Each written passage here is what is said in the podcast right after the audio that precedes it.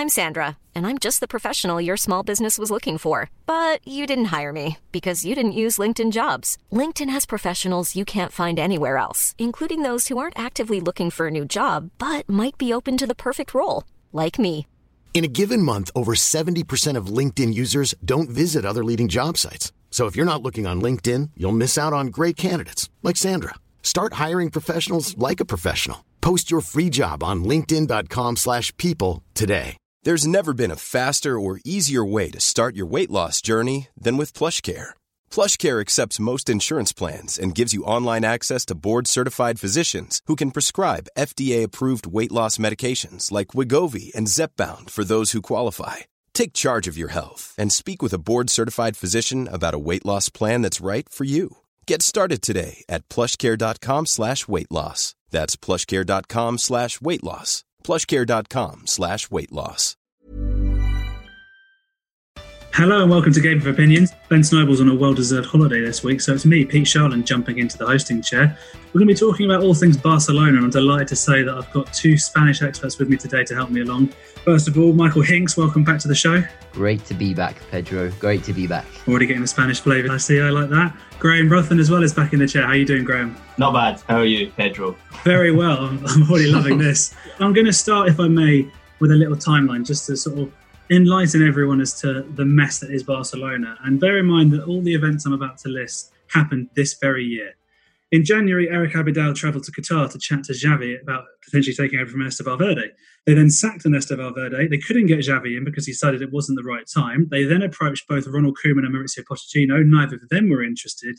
They then went to their fourth choice, Quique Setien. In February, Eric Abidal gave an interview where he appeared to blame the players for Valverde's departure, to which Lionel Messi, of all people, responded on Instagram. The club had to have crisis peace talks between the pair to resolve the relationship. In March, just before lockdown, they lost El Clasico, so Real Madrid cut the gap to two points. In April, six directors resigned in protest at the way the club was being run. In June, La Liga returned. Real had a two point deficit. They made it up and they won the league. In August, as we've just seen in the last week or so, they were knocked out of the Champions League 8 2 by Bayern Munich, a humiliation of epic proportions. They have now sacked Quique Setien and brought in Ronald Koeman. Eric Abidal has also been sacked. It is a chaotic eight months or so for Barcelona. Is that it? yeah, exactly. It is an unbelievable period of time for one club. The other things to mention is that Ramon Planes has come in to take over from Abidal. He was Abidal's assistant. President Jose Bartomeu has said that the elections for the next presidential board will be brought forward to March 2021. That's obviously for financial reasons. So they will still effectively be in control for the next season. Graham, can I start with you? How on earth have Barcelona got themselves into this mess? Yes, when you when you trace it back, it's this this week. The events of this week have been building for a while, haven't they? And you wouldn't say that they're over either. I mean, as long as Bartomeu's there, you, you would say that the, the controversy is, is probably going to continue um, until he's out of the club. So yeah, it's, it's, it's, it's, a mess that Barcelona at the moment. You also missed out the, the social media scandal that they had. I'm not sure if you mentioned that. Yeah, of course. Where uh, Bartomeu, uh, through a third party company, essentially, although he blurs the lines of what actually happened, but essentially paid a company to to troll his own players on, on social media to make him look better, which um, I think is one of the craziest stories. But um, yeah, a mess that has eventually, over a number of years, kind of trickled down onto the pitch and, and culminated in what we saw in that catastrophic defeat to, Bayern Munich the other night. I think it's very easy to blame this all on Bartomeu, and I've seen a lot of people, a lot of Spanish journalists and people within the Catalan media say he's probably the worst president Barcelona have ever had. And you don't want to blame it all on one person, but actually, when you directly look at the way Florentino Perez, who was almost more of a joke in some ways, has run Real Madrid for the last seven to eight years, I mean, the Champions League successes speak for themselves. And even if you look at it in the way they managed Cristiano Ronaldo versus the way Barcelona managed Lionel Messi, like Real just they're just so much better run right now, aren't they? Yeah, but I think I think it was a case of resting on their laurels way too early. I mean, you had Bartomeu come in in 2014, and what do you go and do the next year? You go and win the treble and with that team they had especially, it was hard to improve, and they didn't make the greatest improvements after that summer. And from there, it kind of just spiraled really, and it spiraled in the sense that they still either win La Liga or they come a close second, and their journeys in the Champions League are still to at least the quarterfinals, just not any further. So, yeah, it's it's easy to blame him, but I mean, there's so many things that you've just listed that have gone on in eight months. I mean, it's hard to know where to begin. So, Graham, in an interview with uh, Bleacher Report in 2017, presidential candidate Victor Font sort of said, insinuated basically that those at the top of Barcelona are there due to influence and money rather than actual football understanding. In his interview yesterday, President Bartomeu said that he thought after the Liverpool defeat in the Champions League the season prior to this one, that things needed to change. But things were bad before that. So, is this just basically um, backing up Font's point that these people actually don't really understand what's going on on the pitch? Yeah, I, I think if Bartomeu thinks Anfield was when things needed to change, he wasn't at the Stadio Olimpico for when uh, Barcelona collapsed famously or infamously to, to Roma. Um, yeah, this has been going on for for a long time. Barcelona have never been one for. If you look at every aspect of, of the club at the moment, and I'm not entirely sure what, which part is succeeding because, as Victor Font has suggested in that interview, if, if the people at the top of Barcelona are financial minds. Um, the financial side of the club is, is not working either. I mean, they, they basically sold Artur to, to Juventus and got Pjanic in purely to kind of balance the books. They did similar with Paulinho the season before. So the, the wage bill is crippling at Camp Nou, and that's that's really hindering them. So that side's not working. The, the transfer strategy isn't working. Ma- uh, Barcelona have never been one to hire big name managers, but when was the last really successful manager? I mean, I know Ernesto Valverde this is the paradox of Barcelona is he won league titles, he took them to Champions League semi-finals, but by the standards of Barcelona, Valverde was never that popular, particularly towards the end of his tenure. So you know, you're going back to Luis Enrique as, as, as the last uh, successful Barcelona manager, and even when he was in charge, there was a sense that he was taking the the principles and values of Pep and and it just extrapolating them out a little bit further and maybe modernising them a little bit in terms of how he was willing to go a little bit more direct to, to Neymar and maybe a little bit more counter attacking. So Barcelona have needed a reboot for a long time. I think um, what is in their favour, in a sense, is that Barcelona as a club, uh, this is not a new thing for them. I mean, this was what uh, Joan Laporta encountered when he first came into the club in 2003. Um, he hired uh, Frank Rijkaard, of course, and, and famously uh, said that he was going to sign David Beckham, who went to Real Madrid, and then he got Ronaldinho. That didn't work out too badly for them. So Barcelona, they tend to go in these sort of cycles. They have these these massive peaks and then these dips, and then they kind of rebuild. Um, and that's not saying that rebuilding is easy, but they have been here before and they have done it before. So that's maybe where. And also, you referenced Real Madrid in an earlier question. It's it's worth recounting that last year Real Madrid were supposedly in this situation. You know, a generational transition was needed. Apparently, they needed to get out Ramos and Modric and Benzema, and then Zidane just found a, little, a way to get a little bit more out of them, and now they're Spanish champions. So football is funny in the way that it works, and I, I think maybe it's in terms of the team on the pitch is slightly overblown in terms of the problems that they face. I'm not saying they don't have problems, but in terms of the political side of things, yeah, they are a mess. Yeah, we'll touch on the squad a little bit later, but Hinksy, the man who's going to be tasked, at least on the pitch and in the dressing room, with this rebuild is obviously Ronald Koeman, former Everton, Southampton, and Netherlands manager, as well as other clubs in Spain and Holland. Just purely looking at it from an actual tactical fit, I mean, he's someone who's ingrained with the club's philosophy, played obviously in that in the dream team. So you can, from that sense at least, you can sort of understand it, I guess. Yeah, I mean, he has a, a great affinity with the club, and um, but I, I mean, immediately I almost feel sorry for him because I think we all kind of understand that we might touch on it in a bit that he basically has a season in charge of his dream role, and there's a every chance that he may never even manage in front of a full Nou Camp in front of the club that he played for and obviously helped win the European Cup. And he's got this one year shot to kind of change all that around. He's been handed this task of maybe doing the unwanted dirty work before Xavi maybe comes in next season of getting rid of not necessarily Deadwood, but getting rid of these players again that will probably come to that don't think they are the problem, I won't be willing to leave and he's going to have to not only on top of all this tactical issue, he's going to have to really, really change this mentality in the dressing room whilst somehow keeping the majority of them on board and pff, I I do not envy him one little bit with that task. Yeah, I mean, I completely agree. He seems like he's on a hiding to nothing. And as you touched on at the start there, I think Victor Font has already said it, and I'm pretty sure Laporta said the same, that if they are to win the elections next year, they'll both look to bring in Xavi Hernandez. So, as you said, he's on a hiding to nothing.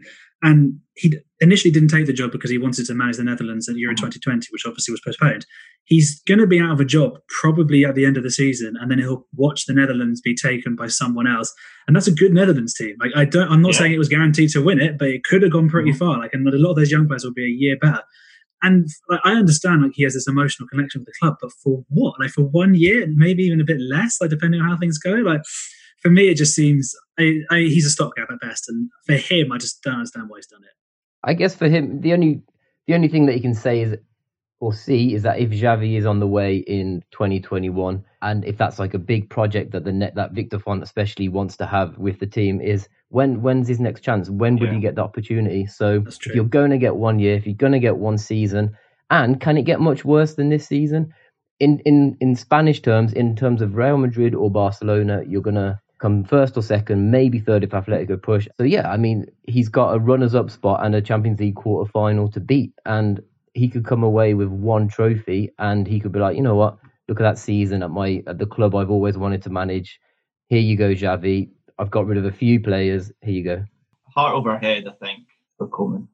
So obviously, we're still waiting to see what who Bartomeu puts up because there will be a, candidate from this current selection of the board. We don't know who that is yet. He'll go up against either Font or Laporta. Let's just focus a little bit more on Koeman, the manager himself. I mean, these a lot of these Cruyff disciples, some of them have obviously gone into great things, but some of them have really struggled. I sort of see it in a similar way in some regards to Bill Belichick in the NFL. Some of his coaches have gone on to do okay, but others have really struggled. Koeman has had some success. There's always been some kind of like accusation against him, often that he can tend to lose the dressing room. I mean, Graham, do you think he's going to be able to command the respect as a former player, or are his managerial shortcomings going to count against him? I don't see it going well his career's been a funny one as a manager, hasn't it? Because he's almost had kind of two acts. There was a first act where he was promising as Ajax when he got them very close to the kind of Champions League semi-finals. I seem to remember 2003, and at that time, um, going way back, I, I, I, was reading he was he was actually a candidate along with Rijkaard um, to when Laporta came into Barcelona to get that that job. So I guess that's maybe why, going back to what Michael was saying, that this is, he feels like this is maybe his last chance. He has been linked with this job before. He's maybe come close to it before, but he's, he's not going to get it again. It, it feels like. Um, then he had, I mean, he has, he has a he has a managerial journeyman, Koeman. That that that word is is obviously loaded with uh, you know bad connotations, but that that is what he is. He had a lot of clubs. Um, Valencia, that he won a Copa del Rey at, at Valencia, but ended in disaster, really. I mean, they, they remember him as one of the worst managers that that club has ever had, and that club had Gary Neville as their manager. So uh, he left them in, not far above the relegation zone, I think. I remember seeing a, a picture back in January when Koeman was linked with this job. There was a tweet going around of, of uh, effigies outside outside Mestalla of, of uh, burning effigies of, of Koeman. So, and one of his issues that he had at Mestalla was that, that he couldn't handle the, the egos in the dressing room. So I mean, it doesn't bode well for him going into Camp Nou, does it? You know, with the, with the, the, he was in there at the moment. I think more recently he he has kind of resurrected himself a little bit. Obviously, in the Premier League, Southampton was was a was a good spell. Went to Everton, didn't work at Everton, but even since then, his spell at the Netherlands has uh, resurrected him a little bit. However, one of the things that Koeman's always been, I, I think anyway, one of his strengths as a manager has been his ability to coach a single game and in international football, that has suited him well because obviously you only get a handful of games to prepare for in a year. In club football, and particularly at a club like Barcelona, where if you drop points at all in any game, it doesn't matter who you're facing. Um, you know, there's going to be an inquest on Monday morning in the Catalan press. I'm not sure that both as a coach and also in terms of his person of his personality, um, I'm not sure he's a great fit. Um, I, and I, am not too hopeful for Barcelona, to be honest. Yeah, I think I agree with you there. Last thing, I think, wonderful quote Victor Font gave last night on Spanish radio, where he said, "We have to be grateful that Koeman wants to come to Barcelona in these circumstances, but it's a pity. He arrives for a project with no structure and no future. It's a risk that should be avoided. If we come out on top in the election, we will not be counting on him as our manager." So, I mean, as you say, you, you can't then see this going well obviously, in terms of dressing room egos, they don't come bigger than the best player in the world, Lionel Messi. I mean, there are so many problems here and so many places to start. Mike, let's just start with the basic question. I guess, do you think there's any chance he's going to leave? Personally, I don't think so. I think, and I don't think it will be Koeman who convinces him. I think it will be the promise of a new regime in March. If the similar names are hanging around beyond March, then perhaps he will start looking elsewhere. But I mean, to jump ship before you truly know where it's bound, is a big, big ask, and it would be, I mean, it would be the most monumental transfer of potentially this century. Obviously, if he were to go, even though they are at their lowest point, that is probably the more important part of it. Is can you see Messi actually going at this point when they're at their lowest? Because, I mean, he, he wouldn't taint his reputation. He's obviously the greatest to many, but can you imagine leaving Barcelona when they've just lost 8 2 and that's your final game in a Barcelona shirt? I mean, for, for many players, as we'll see, that will likely be the case, but I just don't think that he will want to tarnish his reputation by going when it couldn't get much worse. And also, there's the, the financial point of things as well. The Football Leaks book, which has got a lot of things right, I think it's fair to say, says that Barcelona pay him 2 million euros a week uh, before tax, which um, blows anyone's wages. Obviously, there's very high taxes in Spain, but um, I don't see who, particularly in this economic climate, I don't see who is, is, is going to pay that. I mean, I totally agree with both of you. I think the only three clubs that come to mind immediately are Man City, PSG, and Inter. And I think you can make very good reasons why each of those would not be able to pull it off. And I think, in all likelihood, he will stay.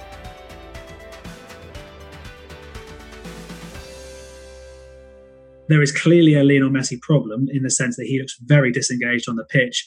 And whilst his returns are still excellent, I mean, he, he got 20 goals and 20 assists in the Liga this year, which has never been done before. Mm. So, what needs to happen for him to become the player where he is just terrorizing everyone, especially in the latter parts of the Champions League. Obviously, it's difficult now because he's 33, but is there a tactical tweak that Barca could consider, or do they just need to try and build even more around him or relieve the responsibility? What do you think they need to do? Yes, it's, it's, a difficult question because Messi has always been a player almost without a position a little bit. So it is difficult to build a, a structure around him. I think obviously he, he brings so much in a, in a productive sense that it's it's worth what I'm about to say, but I think you almost I think you almost build a structure that works with 10 players and then you allow him to basically do what he wants because he doesn't track back all that much and he's never really been one for that but obviously he's so good in, in other areas he gets away with it. But he spends a lot of time with his hands on his hips now and I think I think that's just to kind of preserve himself for when he does get the ball and he can burst forward. So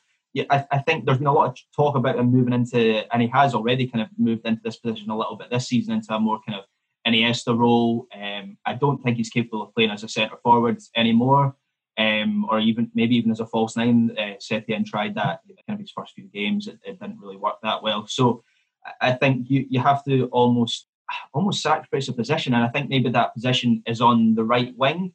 Um, however, the problem there is you need a strong right back for, that to happen. And that is one of the positions that Barcelona don't really have at the, at the moment. Nelson Semedo, I think, will probably leave this summer. Sergio Roberto is um, I don't know how how do you describe Sergio Roberto? Maybe like the John O'Shea of Barcelona. Like no, no, I'll explain what I mean. I was going to go on and say there's nothing wrong with Sergio Roberto. There just like there's nothing wrong with John O'Shea, but you know he, he plays games and, and he's a constant six out of ten. Um, so like he, he does he doesn't bring that kind of mobility and, and energy up the right wing. Maybe I'm doing a little bit of disservice with the John O'Shea comparison, but I'll stand by it for now.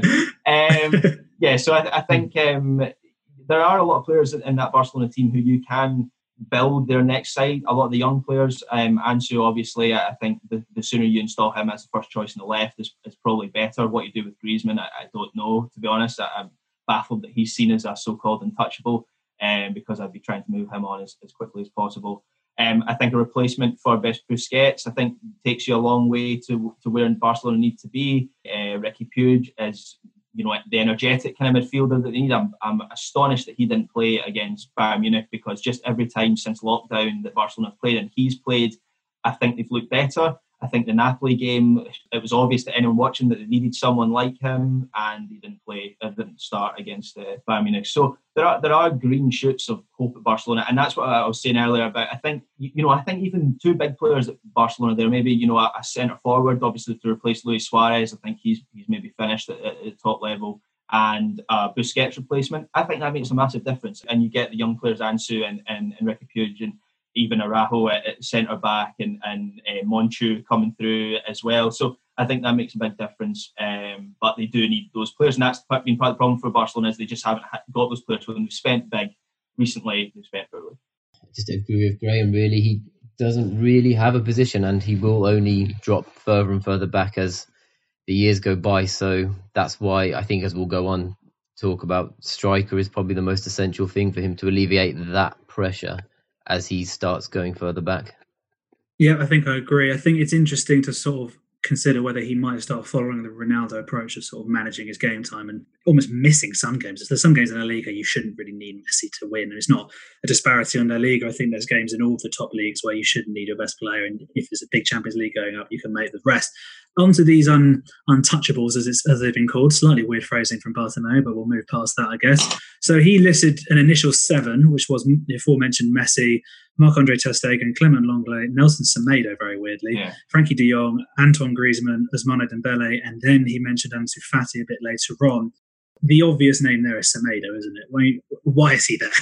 Yeah, and, and Dembele as well is, is, is a peculiar one too. Um, Piqué not being there, I mean, of all the players, I think you would maybe want to keep the aging players. He's maybe one you would you would want to stick around. I think uh, I don't see him playing for another club other than Barcelona, um, to be honest, in, in, his career. So there are reports today, just before we came on air, that of all clubs, Fulham have made a bid for him. Oh, so wow. you know, right, okay. let's so let's uh, let's keep that one on let's keep that one on watch list and see what happens. But yeah, I think as you say, like some of the older players on the list, Piqué's the one that stands out.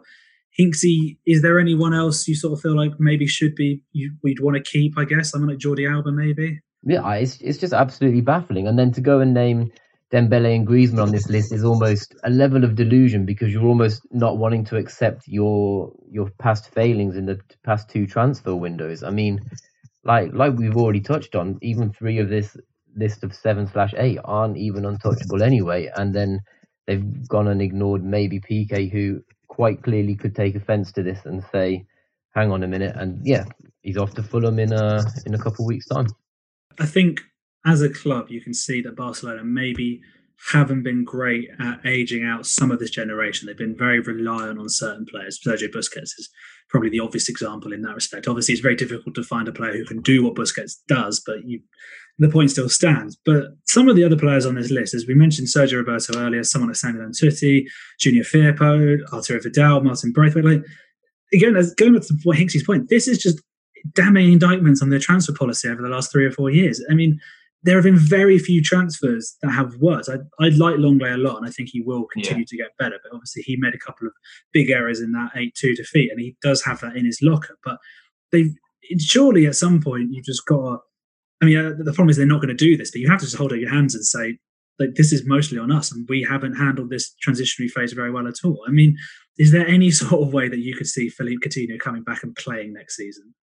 Yes, it's Barcelona. I mean, you know, there's no rhyme or reason to anything they do. I mean, they, they, I wouldn't be surprised if they completely changed their stance and continue on the on the basis of his substitute appearance for Bayern Munich in that game. You know, uh, nothing would surprise me with, with Barcelona. I mean, they, they they spend so poorly. They they sell poorly as well. Even the players they do sell. I mean, uh, Perez, uh, Carlos Perez, in in January, had, you know, had a good first half of the season when Messi was injured you know, there's no way I'm arguing that he should be a first team figure for Barcelona or anything like that. But as a squad player who had come through the ranks at Barcelona, who was probably on lowish wages, was was more than adequate to be in that squad. And then they they sold him to Roma in, in January, and then re, then had a striker or a striker crisis, I should say, and then brought in Martin Braithwaite in February. And I'm just using this as an example of how little foresight there is at Barcelona. So you know, Bartomeu naming players that he's keeping without a sporting director appointed and before the appointment of a manager, um, these these decisions are, are made in the hop. So yeah, Coutinho probably, who knows, might his Barcelona career might be saved. Yeah, and I think as um I saw Sid Lowe point out on Twitter, I mean, what sort of transfer policy is this? What sort of strategy is this where you are naming the players that you want to keep, thereby naming the players you are willing to sell, how are you going to get the most amount of money out of all of this recruitment when, say, City, Juve, the players that can maybe afford some of the higher profile names that they're going to be wanting to sell on, these clubs are going to be like, oh, yeah, we can get a cut cut price deal for that person. We can get like, we're not going to pay 100, we'll pay 75 because we know that you want to get rid of him, and probably not even 75. But you know what I mean? Like, it's just, it's just baffling. And with six months to go, it's kind of like the final the final joke of his presidential reign in a way, just kind of setting up the next one just as awfully as possible. Well, that's a pretty damning indictment and, and I think a very good way to finish. The very last thing I'm going to ask both of you, Graham, you first. Will Barcelona win either La Liga or the Champions League next season? La Liga, possibly. I mean, that's just the way Barcelona and, and, and, Spanish football is. I mean, Barcelona have been drifting for a while, and they still managed to win what three of the, the last four or, something like that. La Ligas, Champions League is you know difficult. I think to see them winning that, and before there's a substantial, significant regime change at the club. So I'll, say no in the Champions League, but um, yeah, the, the, standards are different at Barcelona, so a La Liga win might not even uh, you know appease fans.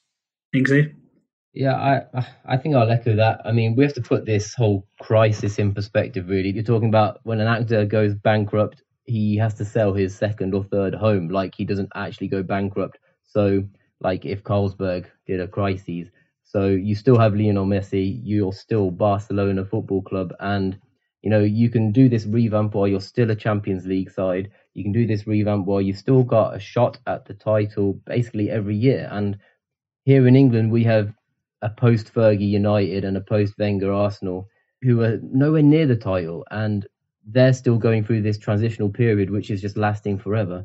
And here we have Barcelona who are struggling to admit that they need this transitional period, yet they're going to finish at least second next season. So, cut a long answer short, why not?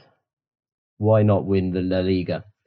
But Champions League seems far off at the moment. Yeah, I think I largely agree with those sentiments there. Thank you very much to both of you for joining. Thank you, Graham. Thank you. Good fun as always. Thank you very much, Hinksy. Cheers, Pedro. And thank you very much to everyone at home for listening. Make sure that you subscribe, rate, and review. And Ben will be back next week to talk all things Champions League. Until then, take care.